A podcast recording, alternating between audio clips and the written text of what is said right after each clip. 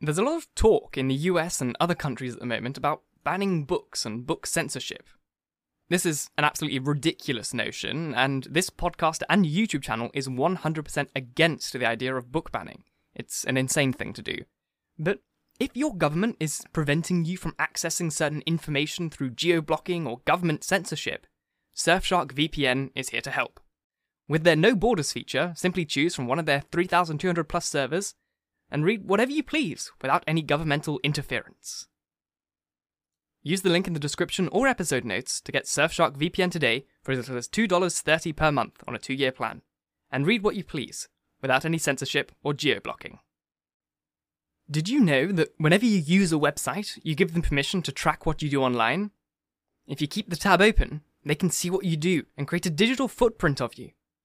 Well, with Surfshark Antivirus, not only will you never have to worry about downloading any risky files, but all of your web browsing will be protected, guaranteeing that you can search freely without leaving any digital footprint, and guaranteeing that you can't be tracked online. If you feel like your online protection should be better, use the link in the description and episode notes to get 76% off Surfshark Antivirus today, and feel safe every day on your devices. Hello, and welcome to the Essential Reads podcast. I'm Isaac, and my goal is to bring to you a bunch of audiobooks from your favorite classic authors such as Orson Welles, Robert Louis Stevenson, John Steinbeck, and many more. Come join me on this journey to help get these books to the masses in an easy, accessible way. Let's start. Frankenstein by Mary Shelley. Chapter 8 We passed a few sad hours until eleven o'clock when the trial was to commence.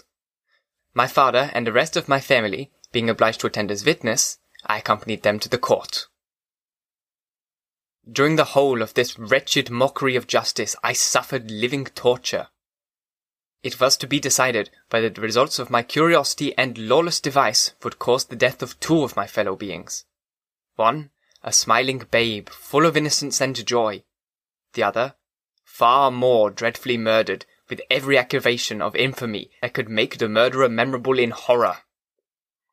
Justine was also a girl of merit, and possessed qualities which promised to render her life happy. Now all was to be obliterated in an ignominious grave, and I the cause. A thousand times rather would I have confessed myself guilty of the crimes ascribed to Justine, but I was absent when it was committed, and such a declaration would have been considered as the ravings of a madman, and would not have exculpated her who suffered through me. The appearance of Justine was calm. She was dressed in mourning, and her countenance, always engaging, was rendered, by the solemnity of her feelings, exquisitely beautiful. Yet she appeared confident in innocence, and did not tremble. Although gazed on and execrated by thousands, for all the kindness which her beauty might have otherwise excited was obliterated in the minds of the spectators by the imagination of the enormity she was supposed to have committed. She was tranquil, yet her tranquillity was evidently constrained, and as her confusion had been adduced as a proof of her guilt, she worked up her mind to an appearance of courage. When she entered the court, she threw her eyes round it quickly, and discovered where we were seated. A tear seemed to dim her eye when she saw us, but she quickly recovered herself and a look of sorrowful affliction seemed to attest her utter guiltlessness. The trial began, and after the advocate against her had stated the charge, several witnesses were called. Several strange facts combined against her, which might have staggered anyone who had not such proof of her innocence as I had. She had been out the whole night on which the murder had been committed, and towards the morning had been perceived by a market woman not far from the spot where the body of the murdered child had been afterwards found. The woman asked her what she did there, but she looked very strangely, and only returned a confused and unintelligible answer. She returned to the house about eight o'clock, and, when one inquired as to where she had passed the night, she replied that she had been looking for the child, and demanded earnestly if anything had been heard concerning him. When shown the body, she fell into violent hysterics, and kept her bed for several days. The picture was then produced, which the servant had found in her pocket, and when Elizabeth, in a faltering voice, proved that it was the same which an hour before the child had been missed she had placed around his neck, a murmur of horror and indignation filled the court. Justine was called on for her defence, as the trial had proceeded, her countenance had altered. Surprise, horror, and misery were strongly expressed. Sometimes she struggled with her tears, but when she was desired to plead, she collected her powers and spoke in an audible, although variable voice. God knows, she said, how entirely I am innocent. But I do not pretend that my protestations should acquit me. I rest my innocence on a plain and simple explanation of the facts which have been adduced against me, and I hope that the character, as I have always borne, will incline my judges to a favourable interpretation where any circumstances appear doubtful or suspicious. She then related that, by the permission of Elizabeth, she had passed the evening of the night on which the murder had been committed at the house of an aunt at Chern, a village situated about a league from Geneva. On her return, about nine o'clock, she met a man who asked her if she had seen anything of the child who was lost. She was alarmed by this account, and passed several hours in looking for him when the gates of Geneva were shut, and she was forced to remain several hours of the night in a barn belonging to a cottage, being unwilling to call up the inhabitants to whom she was well known. Most of the night she spent here, watching. Towards the morning, she believed that she slept for a few minutes. Some steps disturbed her, and she awoke. It was dawn, and she quitted her asylum that she might endeavour to find my brother. If she had gone near the spot where his body lay, it was without her knowledge. That she had been bewildered when questioned by the market woman was not surprising, since she had passed a sleepless night, and the fate of poor William was yet uncertain. Concerning the picture, she could give no account. I know, continued the unhappy victim, how heavily and fatally this one circumstance weighs against me. But I have no power of explaining it, and when I have expressed my utter ignorance, I am only left to conjecture concerning the probabilities by which it might have been placed in my pocket. But here I am also checked. I believe that I have no enemy on earth, and none surely would have been so wicked as to destroy me wantonly. Did the murderer place it there? I know of no opportunity afforded for him so doing, or, if I had, why should I have stolen the jewel to part with it again so soon? I commit my cause to the justice of my judges, yet I see no room for hope. I beg permission to have a few witnesses examined concerning my character, and if their testimony shall not overweigh my supposed guilt, I must be condemned although I would pledge my salvation on my innocence. Several witnesses were called who had known her for many years, and they spoke well of her, but fear and hatred of the crime of which they supposed her guilty rendered them timorous and unwilling to come forward. Elizabeth saw even this last resource, her excellent disposition and irreproachable conduct, about to fail the accused, when, although violently agitated, she desired permission to address the court. I am, she said, the cousin of the unhappy child who was murdered, or rather his sister, for I was educated by and have lived with his parents ever since, and even long before his birth. It may, therefore, be judged indecent in me to come forward on this occasion, but when I see a fellow creature about to perish through the cowardice of her pretended friend, I wish to be allowed to speak, that I may say what I know of her character, I am well acquainted with the accused. I have lived in the same house with her, at one time for five, and another for nearly two years. During all that period, she appeared to me the most amiable and benevolent of human creatures. She nursed Madame Frankenstein, my aunt, in her last illness, with the greatest affection and care, and afterwards attended her own mother during a tedious illness, in a manner that excited the admiration of all who knew her after which she lived in my uncle's house, where she was beloved by all the family. She was warmly attached to the child who is now dead, and acted towards him like a most affectionate mother. For my own part, I do not hesitate to say that, notwithstanding all the evidence produced against her, I believe and rely on her perfect innocence. She had no temptation for such an action, as to the bauble on which the chief proofs rest. If she had earnestly desired to do it, I should have willingly given it to her, so much do I esteem and value her. A murmur of approbation followed Elizabeth's simple and powerful appeal, but it was excited by her generous inference, and not in favour of poor Justine on whom the public indignation was turned with renewed violence, charging her with the blackest ingratitude. She herself wept as Elizabeth spoke, but she did not answer. My own agitation and anguish was extreme during the whole trial. I believed in her innocence. I knew it. Could the demon who had, if not for a minute doubt, murdered my brother also in this hellish sport have betrayed the innocents to death and ignominy? I could not sustain the horror of my situation, and when I perceived that the popular voice and the countenances of the judges had already condemned my unhappy victim, I rushed out of the court in agony. The tortures of the accused did not equal mine.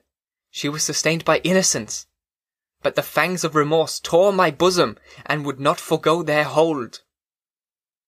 I passed a night of unmingled wretchedness. In the morning I went to the court. My lips and throat were parched. I dared not ask the fatal question. But I was known, and the officer guessed the cause of my visit. The ballots had been thrown. They were all black, and Justine was condemned. I cannot pretend to describe what I then felt. I had before experienced sensations of horror. I have endeavoured to bestow upon them adequate expressions, but words cannot convey an idea of the heart-sickening despair that I then endured. The person to whom I had addressed myself added that Justine had already confessed her guilt. That evidence, he observed, was hardly requisite in so glaring a case. But I am glad of it, and, indeed, none of our judges liked to condemn a criminal upon circumstantial evidence, be it ever so decisive. This was strange, an unexpected intelligence. What could it mean? Had my eyes deceived me? And was I really as mad as the whole world would believe me to be if I disclosed the object of my suspicions? I hastened to return home, and Elizabeth eagerly demanded the result. My cousin, replied I, it is decided as you may have expected. All judges had rather that ten innocent should suffer than that one guilty should escape. But she confessed. This was a dire blow to poor Elizabeth, who had relied with firmness upon Justine's innocence. Alas, said she, how shall I ever again believe in human goodness? Justine, whom I loved, and esteemed as my sister, how could she have put on those smiles of innocence only to betray? Her mild eyes seemed incapable of any severity or guile, and yet she has committed a murder. Soon after, we had heard that the poor victim had expressed a desire to see my cousin. My father wished her not to go, but said that he had left it to her own judgment and feelings to decide. Yes, said Elizabeth, I will go, although she is guilty, and you, Victor, shall accompany me. I cannot go alone. The idea of this visit was torture to me, yet I could not refuse. We entered the gloomy prison chamber, and beheld Justine sitting on some straw at the further end. Her hands were manacled, and her head rested on her knees. She rose on seeing us enter, and, when we were left alone with her, she threw herself at the feet of Elizabeth, weeping bitterly. My cousin wept also. Oh, Justine, said she, why did you rob me of my last consolation? I relied on your innocence, and although I was then very wretched, I was not so miserable as I am now. And do you also believe that I am very, very wicked? Do you also join with my enemies to crush me, to condemn me as a murderer? Her voice was suffocated with sobs. Rise, my poor girl, said Elizabeth. Why do you kneel if you are innocent? I am not one of your enemies. I believed you guiltless, notwithstanding every evidence, until I heard that you had yourself declared your guilt. That report, you say, is false. And be assured, dear Justine, nothing can shake my confidence in you for a moment but your own confession. I did confess, but I confessed a lie. I confessed that I might obtain absolution. But now that falsehood lies heavier at my heart than all my other sins. The God of heaven forgive me. Ever since I was condemned, my confessor has besieged me. He threatened and menaced. until I almost began to think that I was the monster that he said I was. He threatened excommunication and hellfire into my last moments if I continued to obdurate. My dear lady, I had none to support me. All looked on me as a wretched, doomed ignominy and perdition. What could I do? In an evil hour, I subscribed to a lie. And now only am I truly miserable.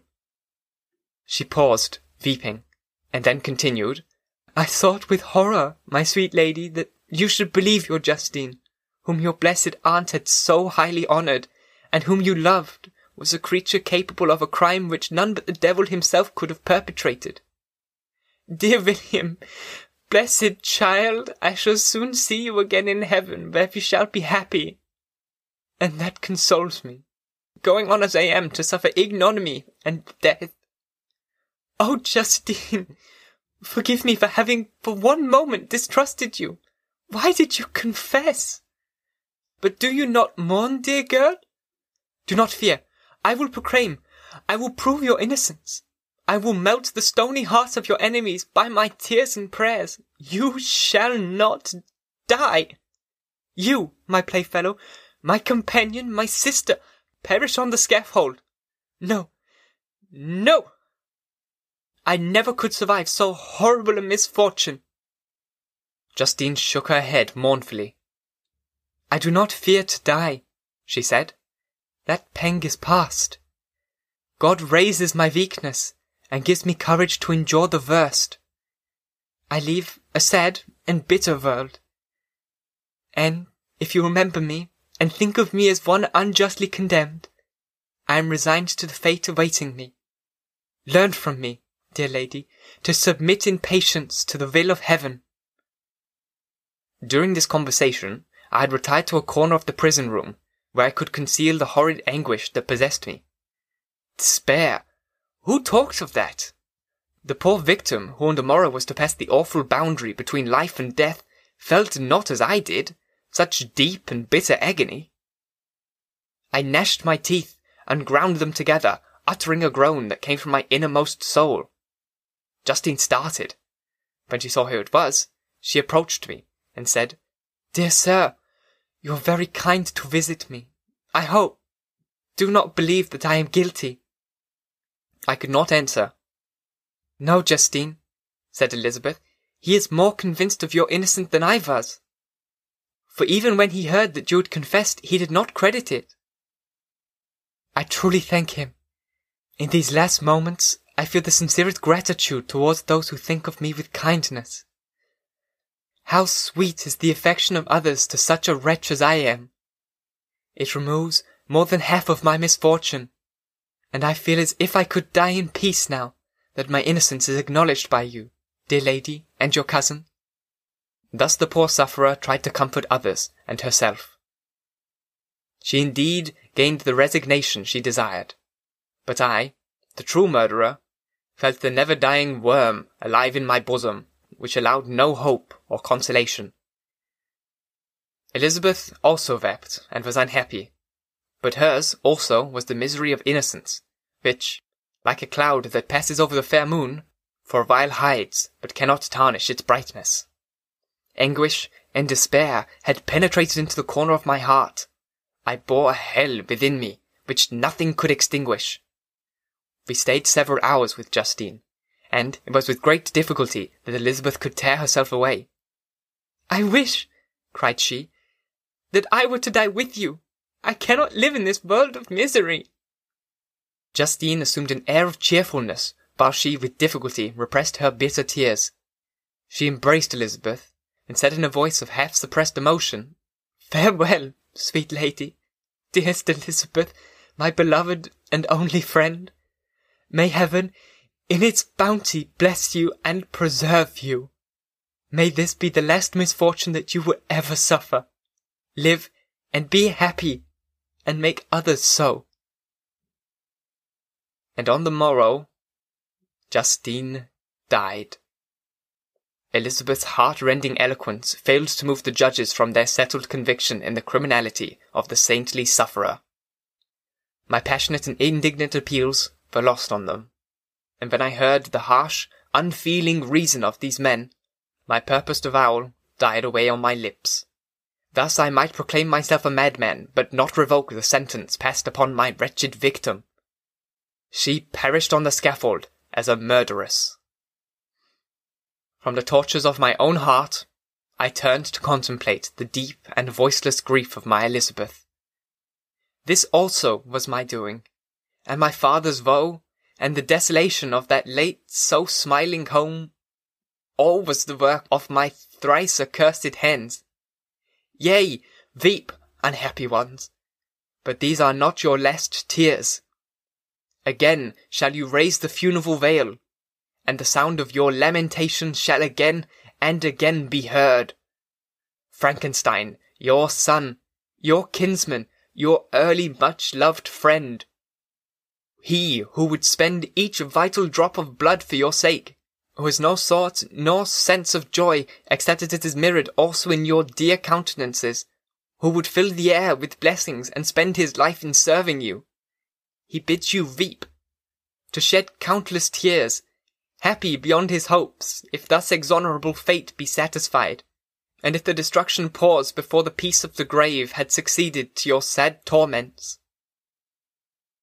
Thus spoke my prophetic soul, as, torn by remorse, horror, and despair, I beheld those I loved spend vain sorrow upon the graves of William and Justine, the first hapless victims to my unhallowed arts.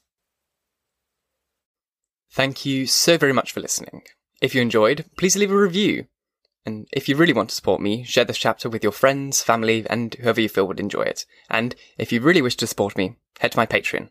The link is in the episode notes. If you choose to follow the podcast, you'll have three new chapters per week Monday, Wednesday, and Friday. Once again, I thank you for listening. And until next time, bye bye.